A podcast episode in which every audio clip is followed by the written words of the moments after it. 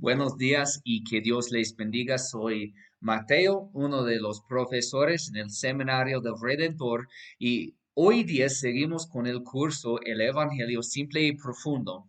Estudiamos hoy el tema de la vergüenza. Como yo dije antes, hay unos efectos secundarios del pecado en la vida personal de cada persona, porque todos han pecado. Y, y los efectos del pecado tocan todos, los ricos, los pobres, todos. Culpa, sufrimiento, miedo, vergüenza. Y, eso es muy importante saber porque otros evangelios que no son evangelios verdaderos como el evangelio de prosperidad, no toca a todos, porque los ricos no necesitan el evangelio de prosperidad, los jóvenes no necesitan el evangelio de salud, el evangelio de alegría no necesita la gente que ya son gozosos, pero todos nosotros, cada persona tiene problemas con los efectos secundarios del pecado, porque nuestro evangelio nos cura del pecado, pelea contra pecado. Y el pecado causa vergüenza. Entonces vamos a hablar de vergüenza. Vergüenza es el opuesto de, lo bueno y lo bueno sería eh, el honor, la honra, la gloria, un buen nombre, fama, respeto. Todo eso es el opuesto de vergüenza, que es el deshonor, la falta de gloria, eh, es suciedad, o infamia, es decir que eres mal como su identidad. Entonces, la vergüenza que viene del pecado nos hace eh, tener miedo de estar expuesto o de estar conocido o estar desnudo eh, figurativamente, pero también en, en la verdad. Y vamos a ver esto en Génesis. Pero por eso por la vergüenza que tenemos, tratamos de cubrirnos, ocultarnos. Eh, buscamos ropa elegante para sentir elegante. Buscamos una vida falsa para sentir como la vida. Eso se llama hipocresía, es muy común. En la Biblia vemos los fariseos. Ellos oraron frente a todos. ¿Para qué? ¿Por qué? Porque ellos querían gloria. Ellos querían gloria. Todos nosotros queremos gloria, pero hay maneras de ganar gloria que son mal. Y hay maneras que son buenos. Entonces, no tenemos gloria, tenemos vergüenza porque somos pecadores y con la vergüenza ocultamos nuestra identidad porque sabemos que somos vergonzosos. Entonces, ocultamos nuestra debilidad. No permitimos que los demás sepan. Eh, ocultamos nuestra tristeza, ocultamos la realidad. No confesamos los pecados. Porque en nuestro corazón decimos, si me conocen, ellos no me aceptarían y todos quieren estar aceptado, porque vergüenza es decir, no estás aceptado. Y la gloria es decir, estás aceptado. Rechazado, aceptado. Y queremos estar aceptado. Porque eso habla de nuestra identidad. La vergüenza toca nuestra identidad. ¿Quién somos? Y la pregunta viene, ¿quién nos puede decir quién somos. ¿Quién tiene la autoridad de decir eres bien o eres mal? ¿Quién puede? Y también necesitamos saber que la vergüenza viene del pecado personal, como el pecado que yo hago, pero también del pecado de los demás. El pecado de otros puede, puede también ensuciarme. Y es como lodo. Eh, puede lanzarlo y dar manchas a otros.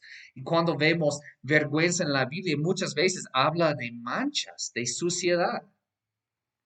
Y realmente ese tema está usado en la Biblia, la, tema de vergüenza, como resultado del pecado está usado en la Biblia diez veces más frecuentemente que la culpa, diez veces más. Por ejemplo, Romanos 3:23 dice, pues todos han pecado y están privados de qué? De la gloria de Dios. Nunca pensamos en esto, pero el pecado nos hace privado de la gloria de Dios, porque eso es lo que necesitamos. Antes éramos gloriosos, pero el pecado nos ruinó, nos manchó, nos rompió. Entonces ahora no tenemos esa gloria. Pero qué interesante que dice privados de la gloria de Dios en lugar de la justicia, porque está hablando de vergüenza, que es muy común y necesitamos conocer la vergüenza como tema en la Biblia porque si no, no vamos a entender los efectos del pecado, porque vergüenza es algo bien fuerte. Un ejemplo, si está castigado por su ofensa, no tiene culpa. Si está pagado, su multa no tiene culpa, pero todavía está conocido como él quien lo hizo. Por ejemplo, si era ladrón y eh, la policía le dijo, necesitas pagar esta cantidad y lo pagaste. Pero todavía todos saben, él es ladrón, porque la vergüenza queda. Muchas veces la gente dice, soy perdonado, yo sé que Dios me perdonó, pero todavía siento sucio, siento como pecador. Porque la culpa se va, pero la vergüenza queda. Y eso es la historia más vieja de la historia del mundo, porque desde el principio vemos la vergüenza. Vamos a leer en, eh, en la Biblia el libro de Génesis capítulo 2, versículo 24 y 25, y vamos a estudiar la caída como el pecado entró al mundo, pero esta vez no vamos a enfocarnos en la culpa, vamos a enfocarnos en la vergüenza que vemos desde el principio del pecado. La palabra dice, por eso el hombre deja a su padre y a su madre y se une a su mujer. Y los dos se fundan en un solo ser. Eso es el matrimonio primitivo, eso es el principio del matrimonio. Pero mire, ellos no han pecado, ya no han pecado. Entonces, en ese tiempo, el hombre y la mujer estaban desnudos, pero ninguno de los dos sentía vergüenza. Es muy importante ver eso, que Adán, antes de llegar Eva, Adán ya era desnudo, estaba desnudo, pero nunca dijo nada antes de llegar Eva. ¿Por qué? Porque vergüenza es algo social. Eh, no, no podemos estar aceptado ni rechazado si no hay nadie para hacerlo. Es muy social. Necesitamos alguien más para decir, eres o estás aceptado o no.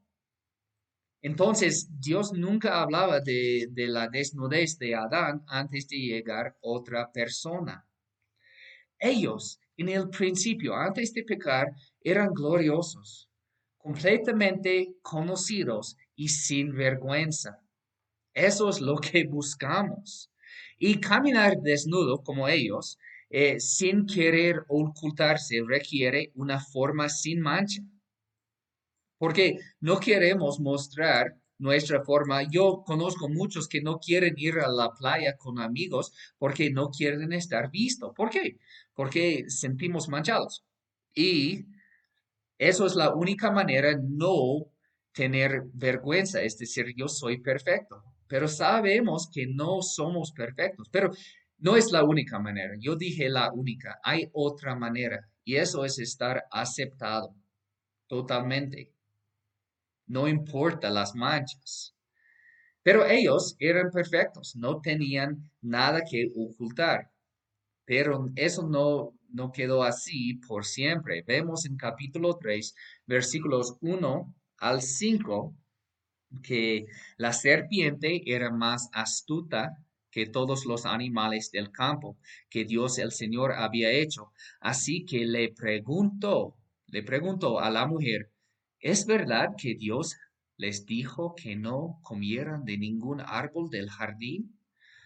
Podemos comer del fruto de todos los árboles, respondió la mujer, pero en cuanto al fruto del árbol que está en medio del jardín, Dios nos ha dicho, no coman de ese árbol, ni lo toquen, de lo contrario morirán.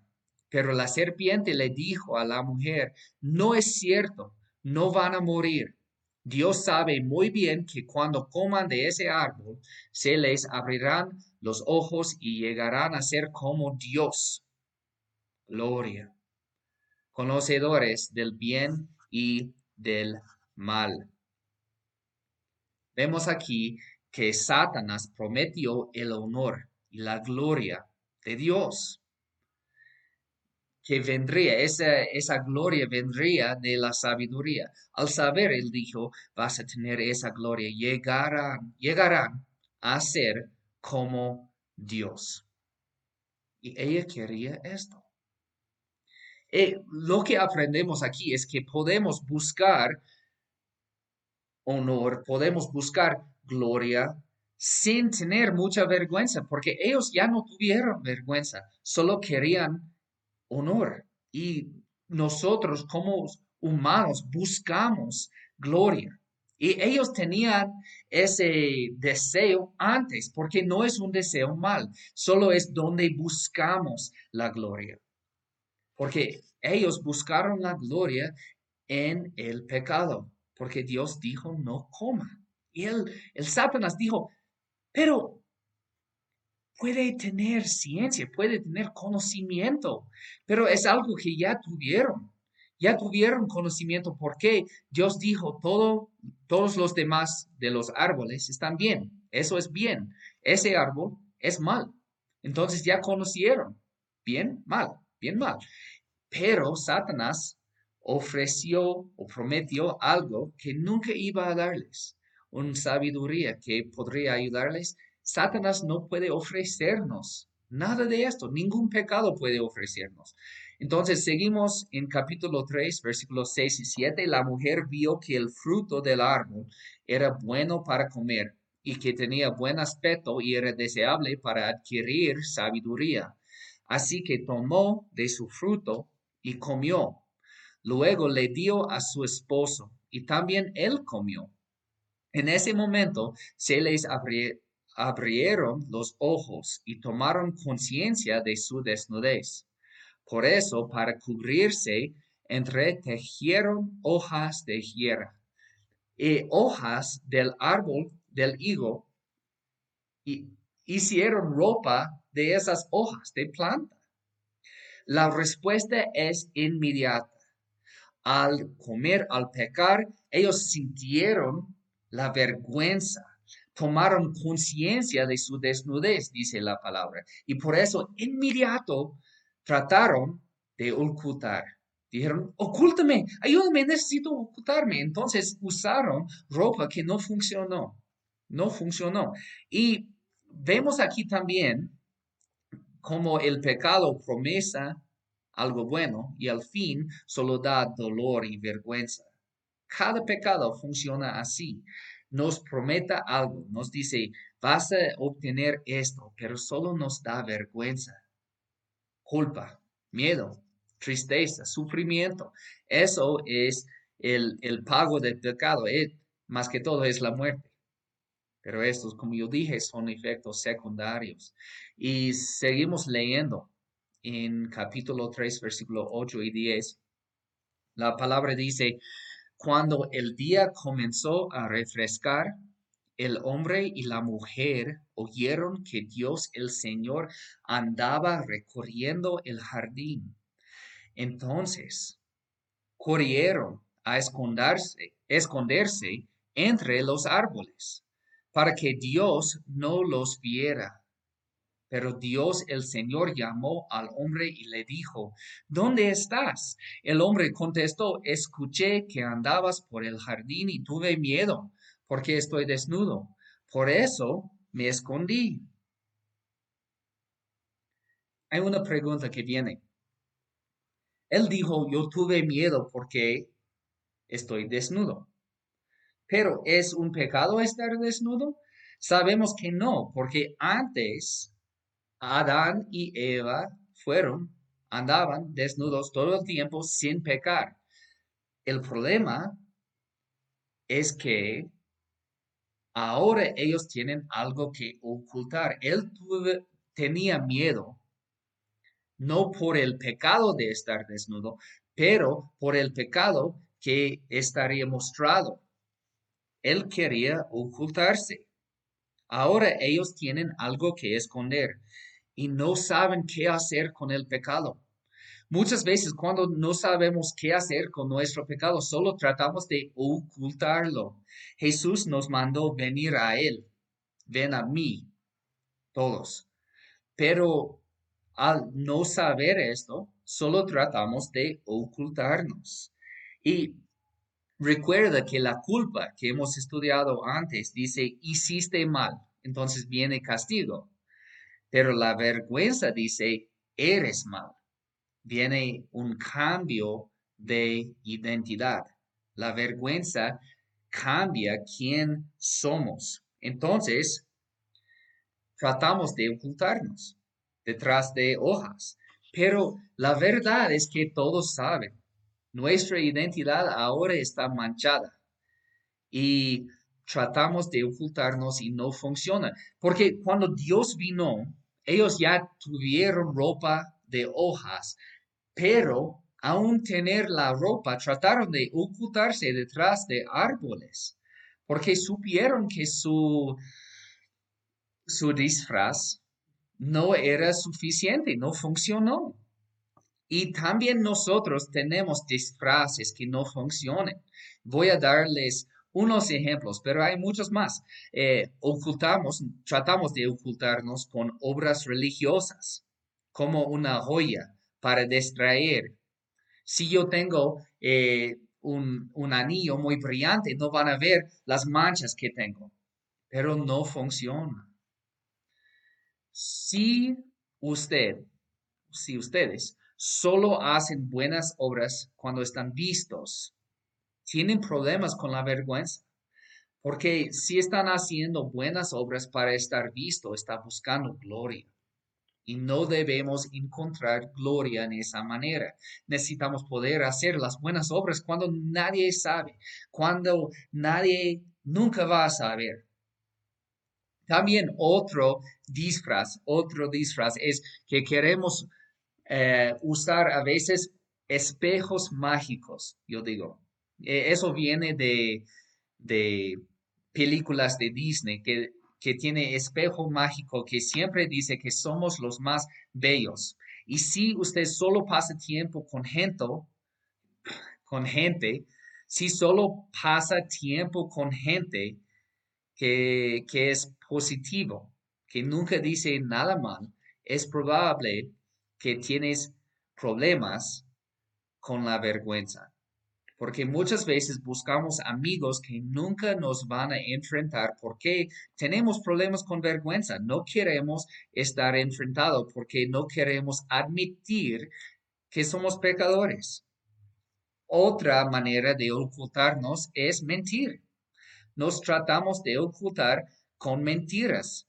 Eh, como yo, yo conocía un estudiante de la universidad aquí en Cuenca, que siempre haría mentiras a los padres acerca de las notas en la escuela. Sí, estoy haciendo muy bien en la escuela, sí, muy bien. Yo hice 19 de 20. Y los padres dijeron, ok, bueno, pero era mentira. ¿Por qué? Él quería el honor que vendría de hacerlo bien. Los niños también mienten fácilmente. ¿Por qué? Porque quieren honor, no quieren la vergüenza después de romper algo, dicen, eh, no lo hice, no, no sé qué pasó. Y nosotros como padres sabemos que están mintiendo, pero ellos quieren ocultarse porque tienen vergüenza. Y eso es muy natural. es algo muy humano, pero también es malo, porque no funciona. No podemos ocultarnos. Y algo, otra, otro disfraz muy común hoy en día es negar la vergüenza.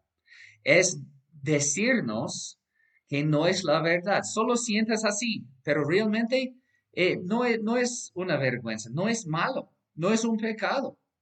Y hacemos esto con muchos pecados, pero dentro del corazón sentimos la vergüenza. Y sabemos que es malo, porque la vergüenza es algo real. Es verdadero. La vergüenza puede ser de algo que no es pecado, pero siempre es, siempre viene de un pecado verdadero. Por ejemplo, si, si mi amigo no le gusta hamburguesas y yo como una hamburguesa y él me vea, yo voy a sentir vergüenza porque yo sé que él no le gusta hamburguesas, pero esa vergüenza no es verdadera.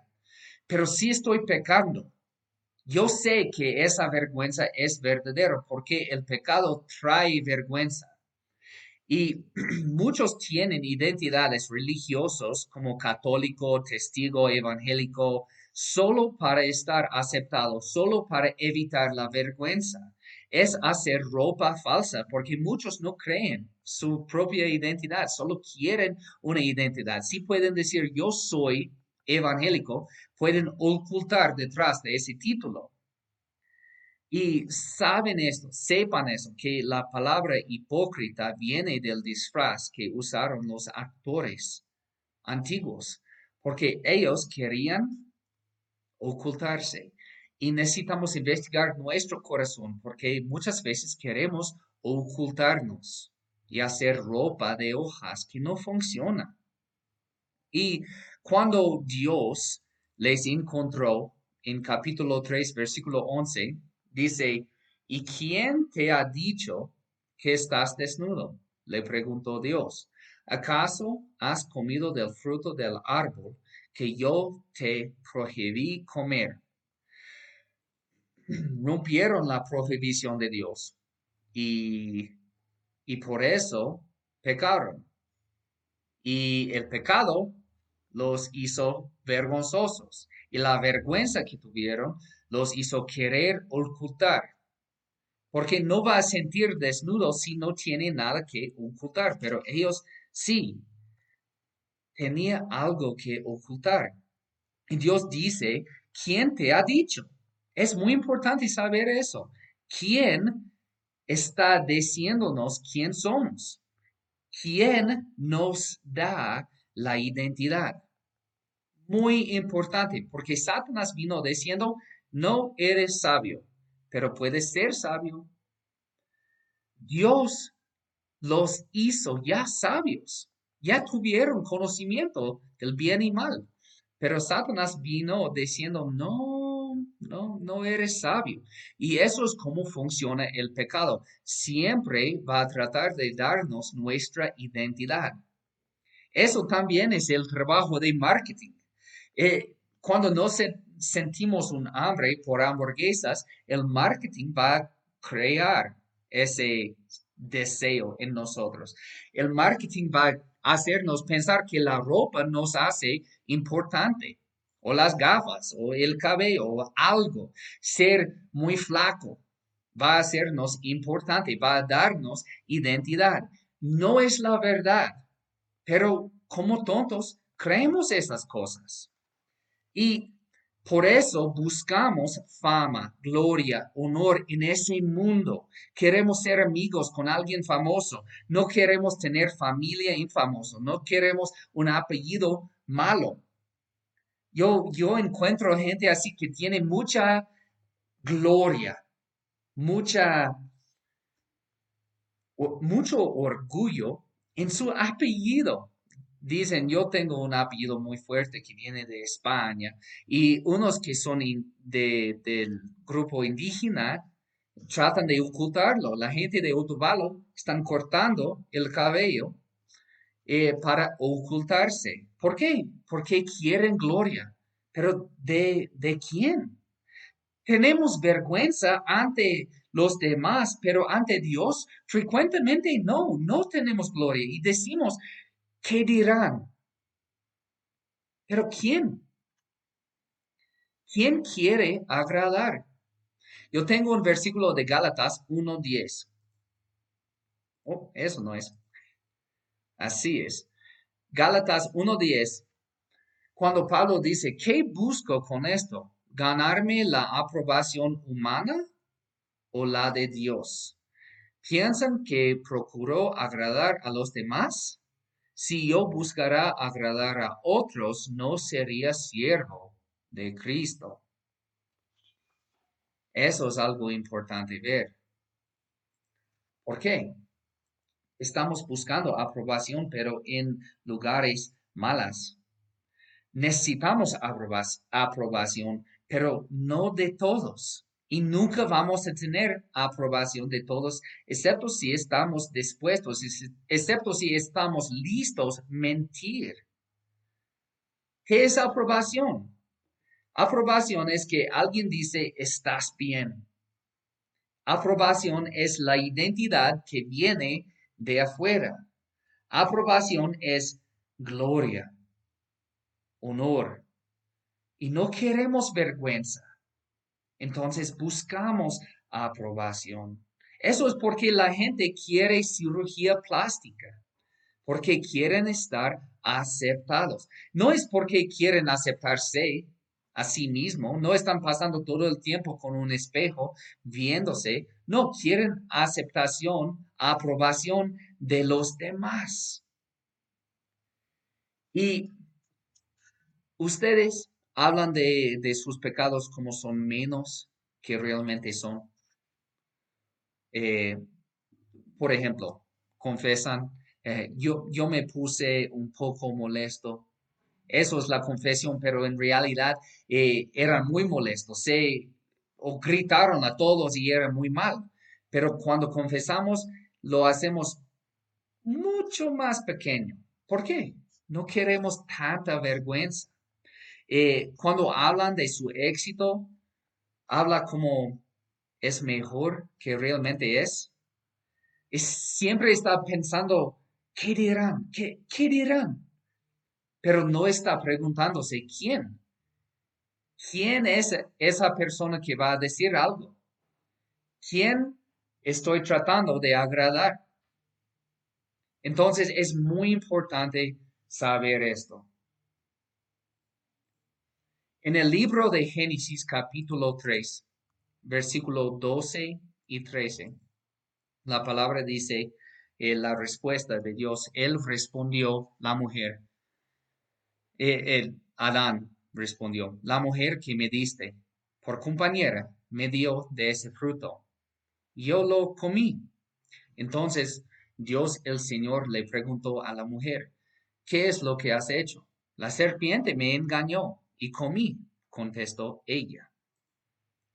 Cada uno, Adán y después Eva, eh, lanzaron la vergüenza a otros. Dios dijo a Adán, ¿qué hiciste? Y Adán dice la mujer. Eso es lo que pasa. Tratamos de manchar los demás con vergüenza. ¿Por qué?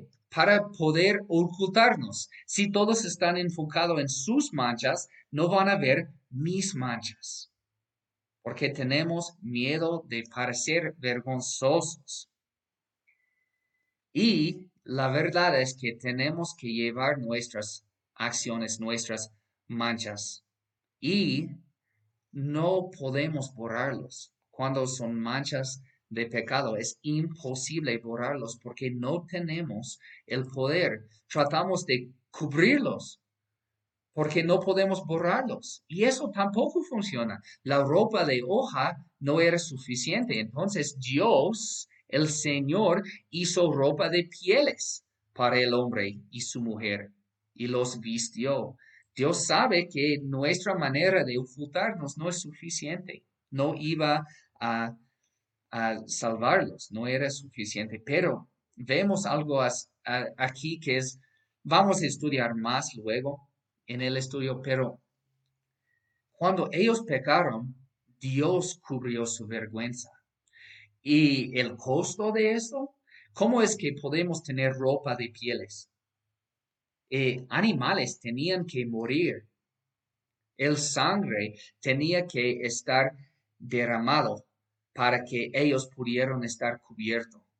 Eso es una pista, porque Dios sabía lo necesario, porque ellos tenían vergüenza como causa del pecado. El pecado, el pago del pecado es la muerte. Entonces vemos una pista, una sombra de la salvación que iba a venir. Eso es una salvación pequeña. Dios les salvó de, de ser desnudos con ropa, pero iba a salvarlos de su vergüenza, iba a limpiarlos y cubrirlos de la vergüenza. Luego, con su propio hijo, no con animales. Porque en ese mundo lo sucio mancha lo puro. Eso es básico. Pero la pureza de Jesús hizo puro los sucios. En ese mundo la, lo la, la vergonzosa viene manchando lo que no tiene vergüenza. Pero Jesús purificó los vergonzosos. Por ejemplo, si pasamos tiempo con mala gente, la gente va a decir que somos también malos. Y si pasamos tiempo con prostitutas, el mundo va a decir que somos inmorales. Si pasamos tiempo con publicanos, el mundo va a decir que somos borrachos. Pero cuando Jesús pasó tiempo con ellos, lo que pasó es que ellos se hicieron puros. No pudieron manchar a Jesús. Él hizo limpio los sucios, Él hizo glorioso los vergonzosos, Él hizo moral los pecadores. Él nos da una identidad en Él, eh, que es algo que vamos a estudiar luego porque es profundo, pero Él nos dio una identidad pura, amada, como hijos de Dios y mucho más en Él. Y la gente puede darme honor. Yo puedo ganar honor y gloria en ese mundo, pero no dura mucho tiempo. Y queremos que digan, bien hecho. Pero usualmente no es así. No quieren decir bien hecho a nosotros. Y unos en ese mundo viven buscando esto. Viven buscando la figura correcta, la fama, la inteligencia, la moralidad. ¿Por qué? Porque quieren oír bien hecho de los demás. Pero no recibimos esto. Porque el mundo también está buscando el bien hecho. No está queriendo dar el bien hecho, pero algún día para los cristianos el Dios del universo va a decir, bien hecho, mi siervo fiel. Él que conoce todo, que nos conoce totalmente, él va a decir, bien hecho. Y eso no tiene sentido porque somos vergonzosos, llenos de pecado. ¿Cómo podría decir esto? Y encontramos la respuesta en la misma Biblia. Él puede decir bien hecho, Él puede aprobarnos y aceptarnos porque Jesús perdió la aprobación de Él para que podamos ganarlo. En la cruz, Marcos 15, 34, Dice a las tres de la tarde, Jesús gritó a voz en cuello, Eloi, Eloi, lama sabactani, que significa, Dios mío, Dios mío, ¿por qué me has desamparado? Jesús fue rechazado en la cruz para que pudiéramos nosotros estar aceptados. Él perdió la aceptación para que podríamos ganarlo. Él tomó toda la indignidad, la infamia, la suciedad de nuestro pecado para que podríamos ganar el honor y la gloria de su vida pura y perfecta. Y no era algo accidental. 600 años antes, Él nos dijo por medio del profeta Isaías que iba a hacerlo. Él dijo, ofrecí mi espalda a los que me golpeaban, mis mejillas a los que me arrancaban la barba. Ante las burlas y los escupitajos no escondí mi rostro. Él vino sacando toda la vergüenza que merecemos. ¿Y cómo murió? Con escupitajos, con burlas, desnudo en la cruz, Él murió, para que podríamos nosotros estar aceptados. Él dijo, ¿por qué me has abandonado? Dios le abandonó para aceptarnos a nosotros. Jesús se ofreció como sacrificio para sacar nuestra vergüenza y funcionó porque es un Salvador perfecto. Entonces, por esa semana yo fui un poco largo en ese curso. Esa semana las preguntas son así. Uno, eh, ¿has querido ocultar algo en la vida? ¿Por qué? Eh, no necesita darnos detalles si no quieres, pero eh, es importante estudiar eso. ¿O has querido estar conocido mejor o más? ¿Quiere que la gente le conoce?